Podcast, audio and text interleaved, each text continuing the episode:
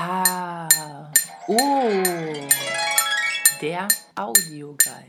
Wenn man sich fragt, was eine Skulptur eigentlich ist, dann würden die meisten wohl sagen, eine Skulptur ist Kunst, die im Gegensatz zu Gemälden im Raum steht, die also dreidimensional ist, die also auch statisch ist.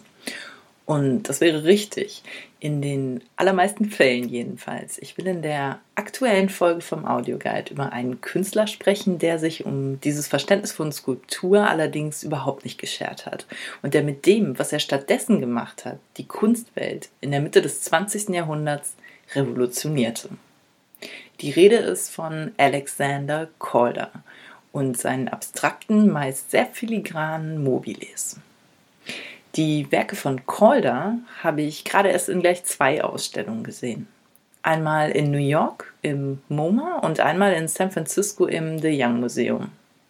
Und mir fällt gerade auf, wie wahnsinnig wichtig das klingt, wenn ich das so sage. Ich war gerade erst im Museum in San Francisco und war dann auch noch im MoMA in New York. Aber was soll ich sagen? Genau so war es. Und da habe ich mir auf jeden Fall vorgenommen, in der aktuellen Folge vom Audio Guide über Alexander Calder zu sprechen. Denn Calder hat als Künstler gleich zwei Sachen gemacht. Er hat die Statik, die bei Skulpturen bis dahin normal war, einfach missachtet, indem er seine Skulpturen in Bewegung gesetzt hat. Und er hat es außerdem geschafft, die Dreidimensionalität, die Skulpturen normalerweise eigen ist, zu sprengen. Und bevor ich da weiter drauf eingehe und erkläre, wie genau er das gemacht hat, will ich einmal das Wichtigste aus Colders Biografie erzählen. Hier also ganz kurz das Interessanteste aus seinem Leben. Calder ist 1889 geboren in Pennsylvania und zwar in einer gar nicht unbedeutende Künstlerfamilie. Sein Großvater war Bildhauer genau wie sein Vater. Seine Mutter war Malerin und genau deshalb, genau weil alle in seiner Familie eigentlich Künstler waren, sollte der Sohn kein Künstler werden, sondern am besten sollte er irgendwas Bodenständiges machen. Sein Ingenieursstudium hat er begonnen und tatsächlich abgeschlossen, bevor er dann 1923 bis 1926 doch Malkurse belegte und im Anschluss nach Paris ging. Und Paris, das war für ihn dann sowas wie der wie der Kickstart eigentlich. Hier war er an der Kunstakademie. Hier lernte er Künstler wie Piet Mondrian kennen und hier hatte er seine erste große Ausstellung. Ein Großteil seines Werkes ist in der kinetischen Kunst zuzuordnen. Steht bei Wikipedia. Aber was ist kinetische Kunst genau? Fragen sich jetzt viele und musste ich dann auch nochmal nachlesen.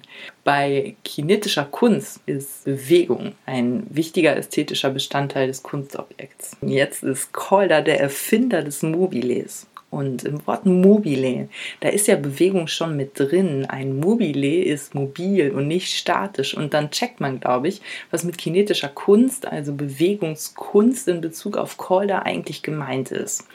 Erfunden wurde die Bezeichnung mobile übrigens 1931 von Calders Künstlerkollegen Marcel Duchamp.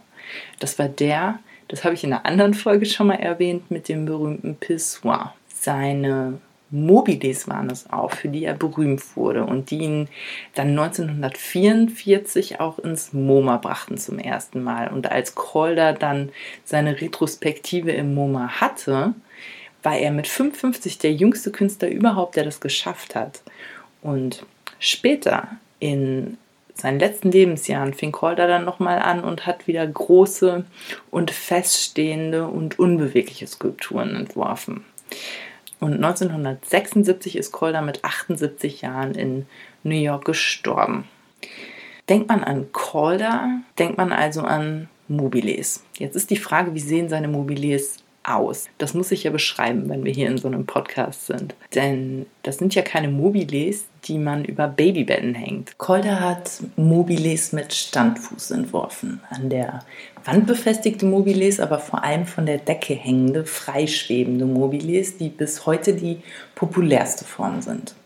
Es gibt von ihm ganz kleine Mobiles, nur wenige Zentimeter groß, und es gibt Freiluftmobiles mit einer Spannweite von bis zu 20 Metern. durch die Künstler Piet Mondrian und Joan Miro animiert, arbeitete Calder vor allem mit den Grundfarben Blau, Rot, Gelb, die als wahre Farben galten, und mit Schwarz und mit Weiß. Und die nächste Frage, die muss natürlich sein, wie kam Calder denn überhaupt auf seine Mobiles? Als erster in der Geschichte der Kunst. Angefangen hat Calder nämlich eigentlich mit Draht. Er hat kleine Drahtskulpturen geformt, die teilweise beweglich waren. Das beste und bekannteste Beispiel hierfür ist der Cirque Calder also Circus Calder, den er 1926 erfunden hat. Der Cirque Calder ist ein ganzes Ensemble, hunderte Drahtfiguren, die er geschaffen hat, also Zirkusartisten, Tiere, alles, was sonst noch zum Zirkus gehört. Und diese Figuren konnten bedient werden, sodass sie sich dann bewegten, zum Beispiel in der Manege rumfuhren oder Arme schwenken oder turnten. Und so hat Calder mit seiner Installation sogar Zirkusaufführungen veranstaltet, die bis zu zwei Stunden dauerten. Und dann kam der nächste Schritt. Dann fing er an, seine Drahtskulpturen aufzuhängen. Heißt, er hat Porträts von Freunden und Prominenten, von Josephine Baker zum Beispiel, aus Draht geformt und dann aufgehängt. Das Spannende ist, es geht gar nicht nur um die Drahtskulptur selbst, sondern auch um die Schatten der Drahtskulptur. Die werden nämlich an die Wand geworfen und sind ein eigenes Kunstwerk, kann man eigentlich sagen. Und diese Schattenkunstwerke zu den eigentlichen Kunstwerken, die können je nach Perspektive und je nach Lichtanfall sogar noch schöner sein als die Drahtskulptur selbst. Und dann, das ist der wichtige Schritt in Bezug auf die Genese seines Mobiles, stattete er seinem Künstlerkumpel Mondrian einen Besuch in dessen Atelier ab. Piet Mondrian, das muss man wissen, gilt als wichtigster Vertreter des niederländischen Konstruktivismus war also ganz abstrakt. So abstrakt, dass seine Bilder aus nichts als Quadraten oder Rechtecken bestehen. Und nach einem Besuch in dessen Atelier wird auch Calder komplett abstrakt. Dann fing er an, die Art von Mobilis zu schaffen, für die er bis heute bekannt und beliebt ist. Diese Mobilis bestehen meist aus Draht und mehreren farbigen Metallplatten, die aber, und das ist wichtig, nichts darstellen, die nichts zeigen, außer einer abstrakten Form, die sie eben sind. Duchamp hat über Calders Mobiles gesagt, sie haben keine Bedeutung, aber sie sind zutiefst emotional. Kolder selbst hat gesagt, verschiedene Bewegungen von unterschiedlicher Art, Geschwindigkeit und Reichweite untereinander kombiniert ergeben ein Ganzes. So wie man Farben oder Formen kombinieren kann, so kann man auch Bewegungen kombinieren. Und noch etwas, was Calder gesagt hat und das zu dem passt, was Duchamp oder seine Mobiles gesagt hat, nämlich, dass sie zutiefst emotional sind, ist, wenn alles klappt, ist ein Mobile ein Stück Poesie, das vor Lebensfreude tanzt und überrascht. Das ist vielleicht ein bisschen kitschig, aber das zeigt genau, das zeigt genau, was ich sagen will. Dass nämlich seine Mobiles und die Bewegungen des Mobiles sind wie ein, ja, wie ein Musikstück und genauso berühren und emotionalisieren können wie ein Musikstück, wenn man es betrachtet. Ja, und interessant finde ich bei seinen Mobiles dann noch, die Titel. Denn fast alle haben einen Titel, aber es sind völlig bedeutungslose Titel. Nehmen wir mal Lobster Trap and Fish Trail zum Beispiel, also Hummerfänger und Fischschwanz von 1939, das seit fast 80 Jahren im New Yorker MoMA hängt. Das Werk hat einen konkreten Titel, aber auch dieses Mobile hat keine Bedeutung. Außer dem Titel hat eigentlich nichts an dem Mobile etwas zu tun mit einem Hummer oder einem Fisch. Und die Sache ist, eigentlich hätte er auch jedes seiner Mobiles ohne Titel nennen können, weil sie alle keinerlei Bedeutung haben. Statt über Titel nachzudenken, muss man sich als Betrachter also einfach damit beschäftigen und gucken, was passiert, wenn man sich damit beschäftigt. Wichtiger als ein Titel ist ohnehin, Calder ist ein Künstler, der unsere Vorstellung von Raum hinterfragt. Eigentlich stellt er diesen Raum in Frage sogar und, und er revolutioniert diesen Raum, indem er ihn extrem erweitert. Was Calder mit seinen Mobiles gemacht hat, ist im Grunde eine Skulptur zu animieren. in Bewegung zu setzen und so ein Kunstwerk zu schaffen, das immer anders ist und an dem der Betrachter immer etwas Neues entdecken kann. Ein Objekt von Calder ist wie ein Meer. Das sagt nicht ich, das hat Sartre mal gesagt. Es fängt immer wieder von vorne an und ist doch immer neu. Und das ist ein interessantes Zitat, finde ich, weil es mit Calders Mobilis tatsächlich ein bisschen so ist wie beim Meer oder auch beim Feuer, sagt man ja dass sie ein, ein Stück weit bannen können, dass man gar nicht mehr wegsehen kann, dass man darin also sich irgendwie verlieren kann. Und dann hat er noch was anderes gemacht. Er hat mit seiner Kunst die Dreidimensionalität ausgereizt und nicht nur ausgereizt, er hat sie sogar überschritten. Seine Werke waren mehr als dreidimensional.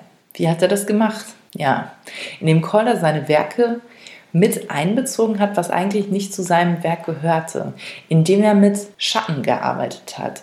Nicht nur seine Mobiles selbst waren Kunst, sondern auch das Licht bzw. die Schatten, die an Wände geworfen wurden, waren Teil seiner Kunstwerke oder wenn man so will, auch komplett neue Kunstwerke.